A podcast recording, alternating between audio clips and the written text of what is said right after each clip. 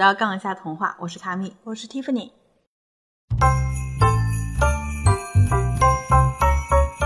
这期我们接着上期儿童犯罪的内容啊，来讲灰姑娘的故事。嗯，说实话，我一直在想你什么时候会讲灰姑娘，但是万万没想到居然会跟儿童犯罪有关联。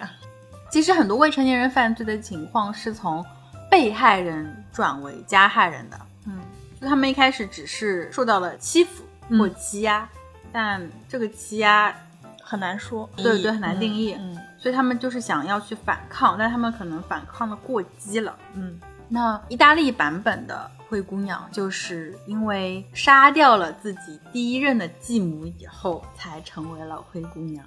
第一任，你这个口味有点重啊！真的不骗你。意大利的这个版本就收录在之前我们说过，就是被格林兄弟大家赞誉的那位那不勒斯的作家巴西莱在《五日谈》里面的作品。它是《五日谈》第一日的第六个故事。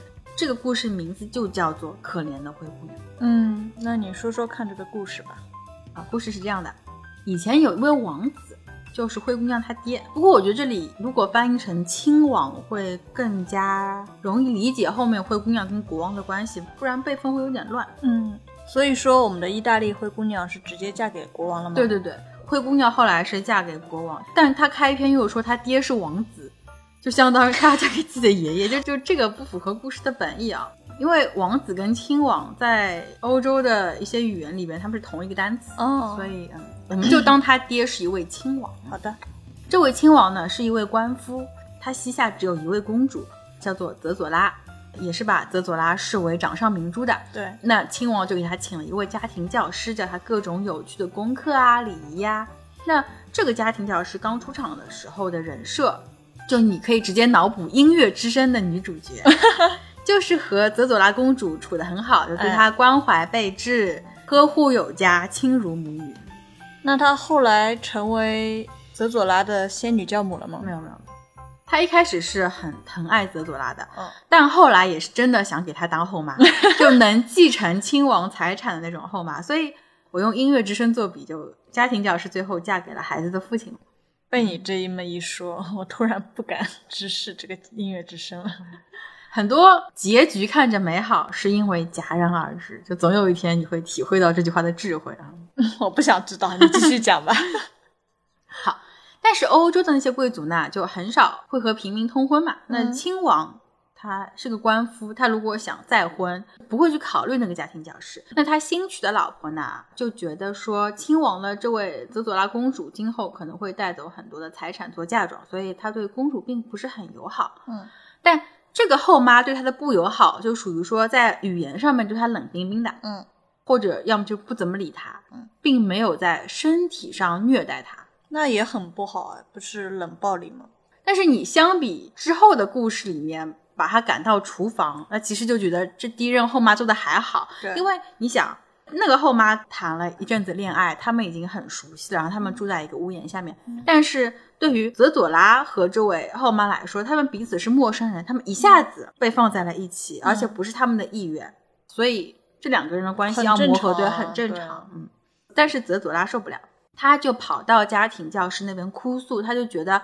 这位家庭教师很爱自己，他就很希望这个家庭教师给他当后妈。然后泽佐拉他就一直说，一直说，就把这个家庭教师给说动心了，你知道吗？嗯，家庭教师就对泽佐拉说：“如果你真的想让我当你的母亲，就按照我说的去做，我保证以后会像爱护自己的眼睛一样爱护你。”请注意，这里敲黑板划知识点啊。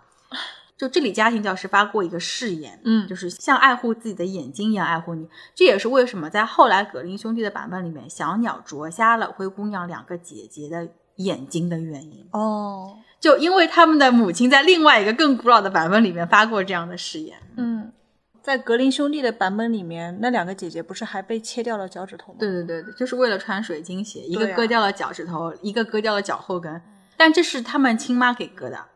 就是 说是当了王后以后你就不用走路了，就属于自作自受吧。所以你说这个灰姑娘是个血淋淋的故事，难道不是吗？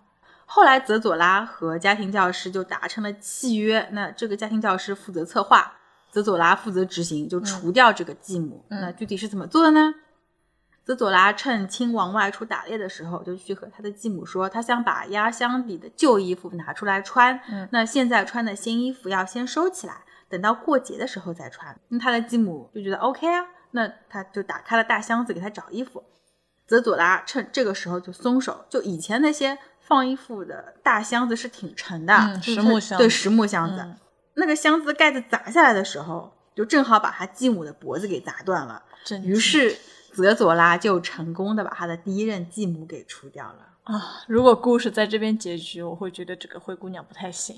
对，但是她是女主角，她是有主角光环的，她怎么可以被讨厌呢？就是为了让读者不讨厌她，就命运会给她惩罚。在除掉了这个继母以后，泽佐拉就去央求亲王说娶那个家庭教师为妻，只有这样自己才能得到幸福。嗯，你能看出来泽佐拉他考虑问题。他并没有考虑说他父亲会不会幸福，而是我会不会幸福。那他小时候被宠坏了呀，几乎可以说是一个被宠坏的女孩子。亲王一开始也没有上心，但是时间一长就熬不住，就答应了。这就是爱情里的多看效应。什么叫多看效应啊？就你有没有发现，特别是男孩追女孩的时候，嗯，常常会假装去偶遇。嗯，女孩也会吧？对对对，但这种行为其实是当事人想引起对方的注意，就男孩子会更加明显一点。比方说，一下课就在你教室门口打转，一放学就跟着你。但是如果你真的跟他们讲话呢，他们又特别怂。就很多校园恋情就是这样发展起来的。如果说一个男孩子他贸然出现在女孩面前，大概率就是会把这个女孩吓跑的。嗯，但如果你是时不时的在女孩面前出现，混个脸熟。女孩潜意识里面就会觉得你是无害的，嗯，那这种事情就是靠多刷脸来获得初步的好感的情况，就被总结为恋爱里的多看效应啊。就算长得再丑，你多看几眼就不觉得那么丑了。嗯，那也就是说，亲王和家庭教师之间是有爱情的吗？对，我觉得是有的。就从两方面看吧，一方面故事里有明确写说，亲王娶了卡莫西娜做妻子啊。卡摩西娜就是家庭教师的名字，嗯，并且让整个王国举行宴会，疯狂庆祝婚礼。当新郎和新娘男欢女爱、两情相悦的时候，泽佐拉站在王宫的窗前，巴拉巴拉。就是如果没有爱情，亲王娶一个平民女子，而且是第三次结婚，就不会办那么大。对。另外一方面，亲王结婚以后，泽佐拉就开始备受冷落。这些都能看出来说，亲王跟家庭教师卡莫西娜之间，它是弥漫着爱情的酸臭味的。咦，就你有没有觉得说，小时候童话看多了以后会有一个后遗症？什么后遗症？就是会觉得说。爱情它就是属于王子公主，或者是属于就仅仅是妙龄的好看的少男少女，就仅仅是属于这些人。而那些长得不好看的，或者说是年纪大的中年老年群体，好像爱情跟他们没有什么关系。因为我们从小听说的故事里面，啊，就是美丽年轻的公主和英俊年轻的王子。所以小时候我不太能明白为什么爸爸妈妈这辈的人还会再次谈恋爱。我是到很久以后才明白，原来人到了一个什么样的年龄段都会需要爱情。嗯，我是觉得吧，其实上只要你的心态比较年轻，然后见色起多一些，不管什么年纪都是可以有那个恋爱的冲动的。这扯远一点，我就又想到了宙斯。哦，好吧，变成各种各样的动物。但是神的时间是停止的，嗯，他不会有老去，嗯，而且宙斯他的这个意象代表的是一个生殖崇拜。那黄昏恋呢？所以黄昏恋它会特别的有一个名词，说这是属于中老年人的爱情。但这让我想到那个爱情神话，我就完全看不懂。你不会有共鸣，对不对？我也没有共鸣，但是不明白。但是我发现我身边很多人都会推崇吗？觉得有共鸣的往往是中年人，就是或者说他们相信有对于老上海文化很有体会的那一群。我不能理解生活在弄堂里面是什么样的感觉，就是上海那些老克拉成年人之间那些很实际的、很有上海特色的就所谓的浪漫，我也不是很对啊。这个说说到相信浪漫这件事情，那后来呢？我们再看看啊，后来就说到那个。亲王婚礼当晚嘛，泽佐拉她不是站在窗前，这个时候就空降了一只鸽子。哼，那鸽子就对他说：“如果你有什么愿望，就捎信给萨丁岛上的仙女，你的愿望就会得到满足。”那这里明显就是一个金手指。意大利版的《灰姑娘》的仙女教母和她死去的亲生母亲并没有什么关系，而是来自萨丁岛上的仙女。为什么要说是萨丁岛呢？好像很多欧洲的故事里面都会提到萨丁岛。对，嗯，我的印象那边就是个旅游胜地，有粉色的沙滩。对对，还有什么梗呢？有一个梗，亚特兰蒂斯。肯定知道是不是？就是有学者认为柏拉图所说的亚特兰蒂斯就是撒丁岛，当然也有其他的嫌疑岛，但它的嫌疑比较大。好的，而且撒丁岛的历史是挺复杂的，像腓尼基人、古希腊人、迦太基人、古罗马人、拜占庭人，就等等等等，在环地中海故事里出现过的民族都曾经占领过撒丁岛，包括西班牙最强盛的时期也曾拥有过撒丁岛。所以，萨丁岛上几乎可以说是所有远古时期地中海文明汇聚的一个汇聚地吧。嗯，岛上有一种建筑，是种小屋，嗯，叫做亚纳斯。这种亚纳斯就像是一个石头做的小房子。后来也有那种感觉，不，不是，不是，不是神龛，不是神龛，就有点像装饰物，像童话里的蘑菇小屋。嗯，似类似，也不是很蘑菇。嗯，反正就是它窗是小小的。嗯。然后耶纳斯这种房子，嗯，在萨丁岛屿的意思里边，它就是叫仙女的房子。也就是说，这个岛上有一座传说中有仙女的。对对对，它的岛设就是有仙女，上面有仙女。对对对。不过萨丁岛的确是挺有仙气的，要去意大利旅行的话，就千万不要错过萨丁岛。也不知道现在这种能出国但很难回来的状态要 持续到什么时候啊？做好觉悟了再出去，做好觉悟了再出去。呃，其实意大利这个国家是一个很晚近的概念，嗯，就像希腊一样，就是我们现在说希腊，但是很晚才有希腊作为一个整体，它都是一个个散落的城邦嘛，像意大利也是。大概是我们清朝的时候，萨丁王国的国王才统一了意大利半岛，就成为同时成为了意大利国王，嗯，这才有了现代意大利的前身。那我们现在说意大利旅行，很多人想到的是托斯卡纳，对，更深度一点会去西西里岛，哎，但是欧洲的王室贵族，他们可能那点地方已经去腻了，他们度假的首选地就是萨丁岛。哦，就之前那个戴安娜王妃离婚以后被狗仔就拍到跟男朋友约会嘛，就是在萨丁岛。嗯，给我成功种了个草，有生之年去一下吧。嗯，我们还是回到意大利版的这个灰姑娘的故事啊。家庭教师卡莫西娜嫁给了亲王以后，一开始几天对泽佐拉公主还是挺好的，就给她好吃的和最漂亮的衣服，直到她把自己的六个女儿带到了王宫里和亲王一起居住。六个人，那加上这个，对，七个，七个仙女了吗？对对对。在结婚之前，家庭教师把自己的孩子们藏的还是很好的。就结婚以后，他就想了很多办法，让自己的六个女儿去讨这个亲王的欢心。嗯，后来亲王就渐渐的不喜欢自己的亲生女儿泽佐拉公主了，于是泽佐拉就被人从卧室赶进了厨房，就换上了脏脏的衣服，从此成为了灰姑娘。嗯，所以这个版本的公主成为灰姑娘的时候，她的父亲还在世。对，嗯。我印象当中是父亲过世了以后，灰姑娘才会受到欺负。对我小时候看过一个插图版，也是这么写的。嗯，但是无论是五日谈还是格林童话的版本，灰姑娘被赶进厨房都是经过她父亲的允许的。你觉得这种事情会在现实生活里发生吗？我觉得父亲想要结婚，可能也是考虑到孩子的情况吧。对，所以他应该不会，应该不会那么严重的漠视自己的亲生孩子。对啊，毕竟是亲生的。嗯，不过也不好说，不好说。嗯，就我觉得妈妈偏心自己孩子的几率更加大一点嘛，因为除非她是一开始就不想要这个孩子，否则就十月怀胎自己生出来的和不是自己生的，嗯，你情感上肯定是有差异的，这个都能理解。对。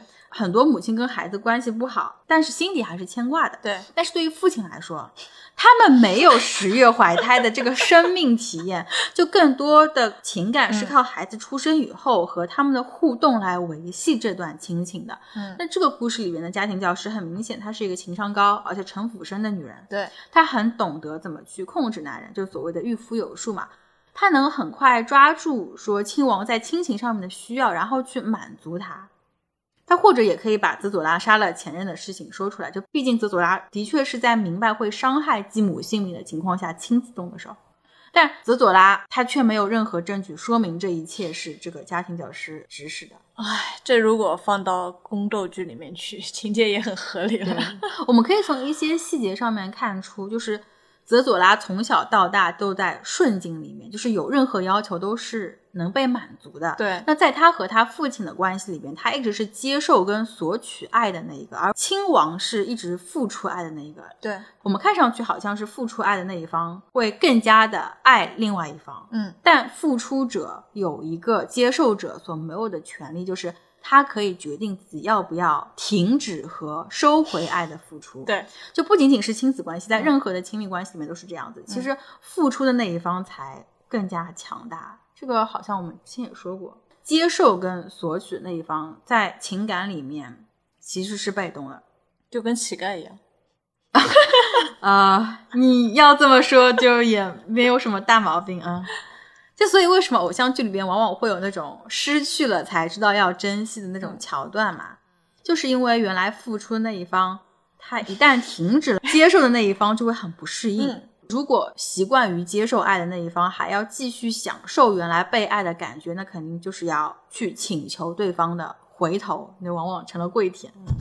往往这个时候打脸的那个，对付出的那个已经有了很强很深的心理依赖了。对。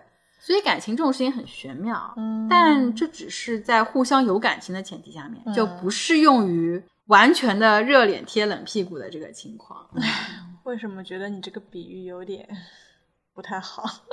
但很形象啊！啊，是是是。如果完全没有感情的话，是不存在接受跟索取爱的这个概念的。因为你压根就不想接受，一厢情愿还是会让对方倍感压力的。就这个时候，付出的那一方停止付出的话，对方的感受是如释重负，而不是怅然若失。嗯，那我们回到故事里边，你觉得这个家庭教师的孩子们是不是弥补了亲王在亲情中没有从泽佐拉公主那边获得的爱的回应了？对，因为那六个孩子。是在一个高情商的母亲的指导下，刻意去博得亲王的欢心。就相比理所当然享受父爱的泽佐拉公主而言，那六个姐妹在亲王面前当然是显得要更加可爱。因为泽佐拉会觉得说，从小到大就是这样，你爱我是应该的。就他可能没有不知道怎么叫对对对对对。总之，泽佐拉公主是被亲王给嫌弃了。后来有一天呢，亲王要到萨丁岛去办事，临行前就问女儿们要什么礼物。那六个姐妹就说了一堆嘛。泽佐拉说：“我什么也不要，但希望您帮我找到仙女的鸽子，让那只鸽子转告仙女带一个信物给我。”这就应和了亲王新婚之夜那一天那只鸽子的金手指，就在这里触发。交代完了之后呢？泽佐拉还说：“如果您忘记了我的请求，我希望您被定在原地，一一步也动不了。记住我说的话，成败都在你自己。”这一段怎么感觉好奇怪？对对，很奇怪，就感觉不像是一个女儿会对父亲说的话。但是在这个时候，泽佐拉她已经成为了灰姑娘，她就不再是一个可以随意撒娇的公主了。她的内心对父亲其实是有怨怼的。对对对，那。所以他就表现出了他不好惹的一面，他会用告诫和警示的语言。所以孩子们的情感他是比较绝对的，就是他们有时候会走偏激，就是他如果说要么就爱，要么就不爱。对对对，他怨对你了，他可能就是全身心的去怨对你。嗯，而且我之前也说，就是童话里的这些公主，她们只是处于弱势，嗯，她并不是传统意义上面的善良，她们受到的欺负。只能说明一种强弱关系，它和正义跟非正义之间是没有必然的联系。嗯，但是也是基本符合现代意义上的善了。对，就是不主动加害，他只是反击，然后但他也不会所求无度，就他只会拿应得的那一部分。嗯。后来我们的亲王拿回了一根树枝吗？对，亲王本来是忘了，但是因为泽佐拉他有过金口玉言嘛，所以亲王回城的时候船就走不动了。他当晚就梦见了一位仙女，提醒他要记得泽佐拉的请求。嗯，于是亲王就从仙女那里带回了一根海藻树和一些园艺工具。为什么还有园艺工具？你就理解为游戏里边加技能的法器。反正泽佐拉把这个海藻树种到了一个大的花盆里面，再加上那些有法力的园艺工具的加持，没过几天呢，这棵树就长得很高了。就有一位仙女从树里面走了出来。哎，原来这个树是个任意门。对，其实欧洲的民间故事里面，仙女和树是有很强的关联性的，是因为欧洲有很多的森林吗？这是一部分原因。其实，在远古时代，在人的远古崇拜里面，神跟树木几乎是绑定的，不仅仅是在欧洲，就古代中国也是这个样子。是吗？我印象当中好像都是一些树妖啊、什么树精啊这种东西。对，但是树妖这种是清代的流行文化啊。那我还记得以前新加坡的电视剧叫《东游记》的那个，大陆好像播过好几次。嗯，我记得里面有一个叫春树精的，一开始是兴风作浪。结果后来发现也是个苦命人啊，嗯，那个我也看过，就马景涛演的李洞宾。但是《东游记》的这个故事，它的主要的来源是参考了《八仙得道传》。哎，这个故事呢是一个清代的道士写的，嗯，算仙侠故事还是神怪故事？对对，就反正和《聊斋志异》一样，就神怪故事吧。虽然故事里面八仙得道是在北宋，但这本小说是清朝人写的，所以树精其实还依旧是清朝的流行文化。就我所说的树的神性，其实是来自于非常非常远古的，就钻木取火的那个年代。因为远古人普遍崇拜火嘛，对吧？他们需要从木头里边取火种。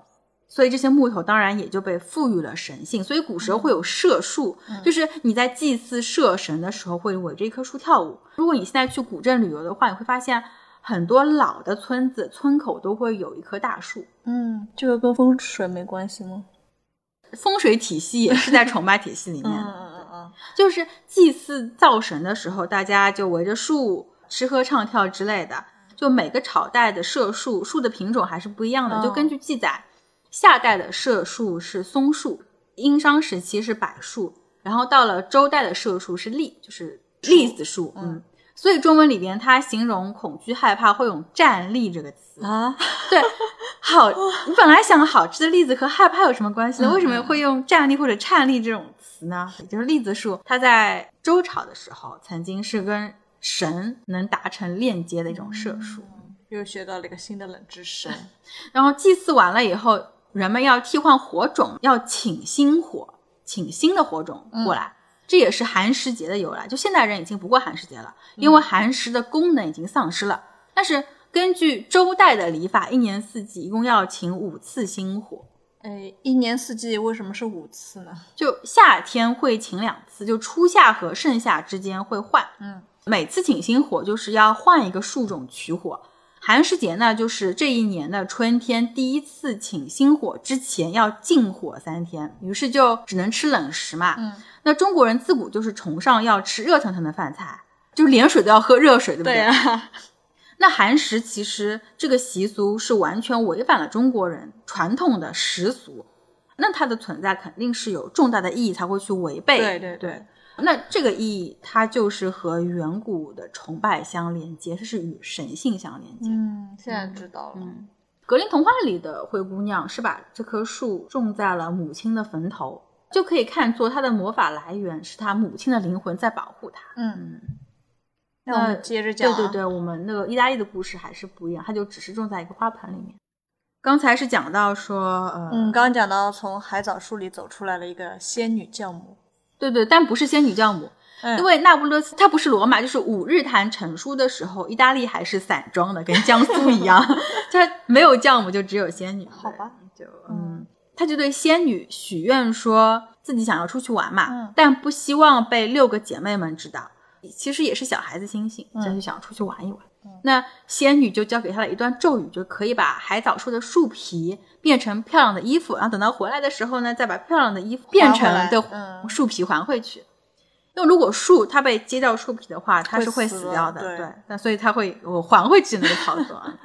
呃，正好在这个时候，国王要办宴会的请柬就来了。嗯，就请注意，在五日谈的故事里面，灰姑娘泽佐拉之所以能得到国王要办宴会的消息，是因为她本身就是一位公主。那格林童话里面的版本。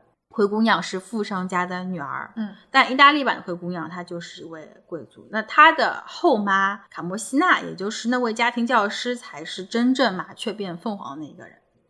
啊，那我们接着讲，原文里说，海藻树仙女把泽佐拉装扮的像一位王后，骑在一匹骏马上，嗯，身后还跟着十二位仪表堂堂的少年仆从。看来是没有我们最喜欢的那个南瓜马车呀。对对对，马车后来是有的，但南瓜马车和十二点必须回来的这个设定，在格林童话里面也是没有的。对，格林童话里的灰姑娘好像是自己走去皇宫的，反正原本里面也没有其他怎么去的。那还是坐上马车比较合理一点，毕竟这个礼服看起来不太好走路。对，但是那不勒斯的传统礼服就没有那种很大的。法国洛可可时期那种裙撑起码是 OK 的，但水晶鞋是英国人翻译的时候就改成水晶鞋的，之前不是水晶鞋，是一双普通的鞋子，但是但是会比较漂亮，比较精致一点。五日谈里面是一双金色的鞋子，嗯，就是你有没有发现格林童话里边啊，大多数啊和正面形象产生链接的也都是金子，就水晶这个材质在欧洲童话里边算是挺特别的，对啊，所以印象深刻嘛。对对，那后来呢？然后爱情线是差不多的，然而《五日谈》里的女性比格林童话里边的要有智慧的多，就不仅仅是这篇灰姑娘，就是里面有很多表现女性智慧的那个独立故事。所以之前你问我能不能在欧洲经典童话里说到女性不靠美貌扭转命运的故事，实际上就讲对，其实我是想讲那个，不过没关系，就是早晚。去说的这个区别嘛，后来国王就看上灰姑娘嘛，就很想知道她住在哪儿，是谁家的女儿，所以就派了一个仆人跟着。这太没诚意，不是自己跟吗？宴会还没有结束，国王怎么能走呢？就是派仆人去跟才比较合理。嗯，格林童话里边那个追到家门口还跟丢了的王子，绝对是恋爱脑，而且他感觉他有点笨。泽佐拉在发现有人跟着以后呢，就撒了一把金币在地上，然后那个仆人就去捡金币了，就跟丢了，就很合理。嗯，难怪格林童话里面是王子自己去追，如果停下来还去捡钱，就太毁人设了。对对。那到了第二天，那个仆人被国王骂了一顿之后呢，还是跟了出来。就这次泽佐拉是撒了一把宝石，比昨天的金币还要值钱很多嘛。那个仆人本来已经发誓说自己不会再因为捡金币把灰姑娘跟丢了，但这个是宝石，所以他犹豫了一秒钟，就低头去捡宝石了。那我在想，他从哪里掏出来的呢？魔法都是魔法。后来国王知道以后就很生气，他那个仆人他也很他也很实诚，他就告诉国王我是因为捡宝石。然后那个国王就很生气，对那个仆人说。我用祖宗的白骨发誓，如果你再不把这个美人的底细给我打听清楚，我就要狠狠踢你的屁股。你的胡子有多少根，我就要踢你多少下，就很幼稚，是不是？感觉这个国王是在撒娇吗？我也觉得。不过欧洲的宫廷能给国王当近身仆从的，基本上是小贵族，或者说是贵族家里没有继承权的小儿子。就或者说是私生子也有这种情况，跟我们古代中国不一样。中国宫廷里边的仆从，那真的就是来自于社会顶层，就才愿意晋升嘛。所以欧洲的宫廷故事里边，国王对所谓的仆从是有起码的尊重的。嗯，然后到第三天，海藻树终于给了泽佐拉一辆金色的马车，这是要搞定他的意思吗？装备升级，但但还不是南瓜马车，南瓜马车不在这里，不在这里。嗯。所以泽佐拉走的时候呢，他第三次就是能坐车了，就很快。嗯，要被踢了。那那个被威胁要被踢屁股的仆从呢，就紧紧的跟着马车。但是马车是有魔法的马车吗？嗯，所以他就跑得很快，一溜烟就没了。但是因为跑得很快呢，泽佐拉的一只鞋子就掉了出来，那个仆从就捡到了金色的小鞋子。但是泽佐拉的马车是一溜烟就飞走了，就追不上嘛。嗯，国王拿到了这只鞋子以后呢？也展现出了恋爱脑的一面。在故事的原文里边，国王还就是有一段唱诵，就赞美了一下这个鞋子啊 之类的啊。反正这个国王对这个小鞋子跟女性的脚有一种迷之迷恋，哎，恋，对对对对，很恋那个什么，对对对对，就是这种深层次的需求。然后他就要求全国所有的女性都到王宫里边来参加宴会，就是从少女到老妇全部都要来。在这个宴会上面，他就让每个人都试穿这个鞋子嘛，但都不合适。嗯，国王就很沮丧，他就觉得一定是有人把家里的女眷给藏起来了。这个时候，亲王就是泽佐拉的父亲，就对国王说：“哎，其实咱们家还有一个女儿，不过呢，她一天到晚都坐在厨房的火炉旁，她不值得被关注，更加不配坐到国王的餐桌旁。”哎，但是国王一听，哦，原来还有希望，他就要求亲王把泽佐拉带来。后来过了几天，又举行宴会了。泽索拉就来了。他踏进王宫的那一刹那，虽然还是穿着破衣服，但是国王就一眼就把他认出来了。但我们知道这是一个爱踢屁股的国王，就很幼稚，所以这时候他就戏精上身，佯装不知道，就让大家啊先吃饭。吃完饭以后呢，国王这时候开始试鞋，他就自己走到了泽索拉面前，张开双臂把他直接就抱到了宴会台上，嗯，而且脱下了自己的王冠。戴在了泽佐拉的头上，就宣布以后大家都要像服从王后那样服从泽佐拉。而泽佐拉的后妈和她六个姐妹，她就看到了这一幕，就很生气的回家了。可是这个后妈没有受到任何惩罚吗？没有，不过可能气也气饱了吧。但这个版本里面，泽佐拉并没有成为王后，而是当下得到了和王后一样的尊重，因为原文就是说。你们所有人以后要像服从王后一样的服从他，嗯，所以这里就很微妙，就他就并没有写他跟国王是结婚了，也可能是作为情人，就不知道，不知道。嗯，这是不是因为灰姑娘杀过人啊？对。不过在朴素的民间观点里面，并不会觉得说因为反抗而仇杀造成的杀戮是有违公序良俗的。就举个例子，就比方说《水浒传》，宋江我们都很熟悉，对不对？嗯。他之所以被逼上梁山，是因为怒杀阎婆惜。那首先，宋江这个 IP 形象在大家心里边也不说有多伟大吧，但是他至少不是一个反面角。因为水浒的反面角色是高俅，对。但阎婆惜就该死嘛。武松杀潘金莲是因为潘金莲杀了武大郎，杀人偿命这是公平的。但是阎婆惜，我们可以先来看一下这个小姑娘的背景。啊，是小姑娘吗？对对，阎婆惜她虽然名字有个婆，但她死的时候只有十八九岁啊，就现在高中生毕业要上大学的年纪，就完全是属于青少年啊。嗯，有人说他是出轨，他养小白脸有错在先嘛。但是阎婆惜并没有嫁给宋江，她是因为卖身葬父才跟了宋江。用现在的话说，就是阎婆惜因为父亲过世了要用钱，宋江就趁机包养了她，就一个出钱，而且他大小是个官，一个是出美色。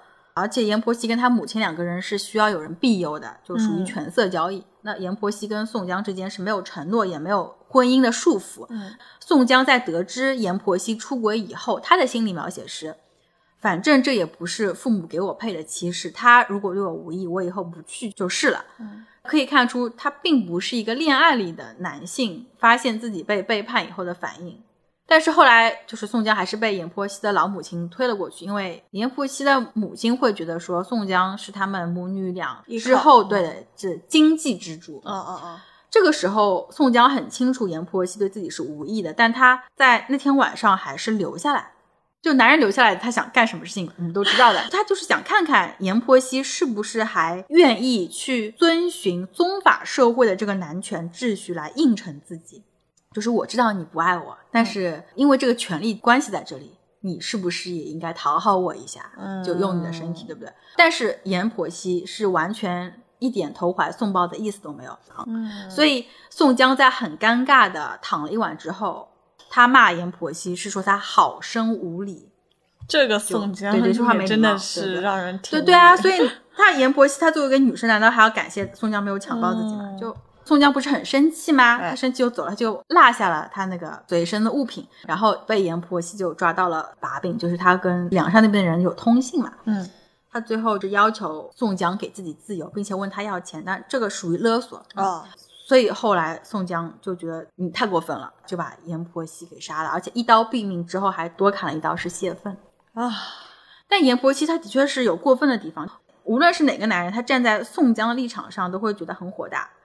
但这份怒气不是因为爱情，是因为男权被挑战了。嗯，宋江怒杀阎婆惜，从古至今几百年的时间里面，都是被民间完全接受了的。嗯，因为宋江他内心里边，他曾经是想过要不要去计较，也帮助过阎婆惜，他是以一个慷慨的正面的形象出现的，包括杨雄也是。《水浒传》里边，杨雄的官级，他的职级跟宋江也是一样，他也是个押司，杨押司。他的兄弟石秀发现了嫂子潘巧云和裴如海私通嘛，就告诉了杨雄，但是被潘巧云反咬了一口，然后石秀他就为了防止裴如海加害杨雄，就把他杀了。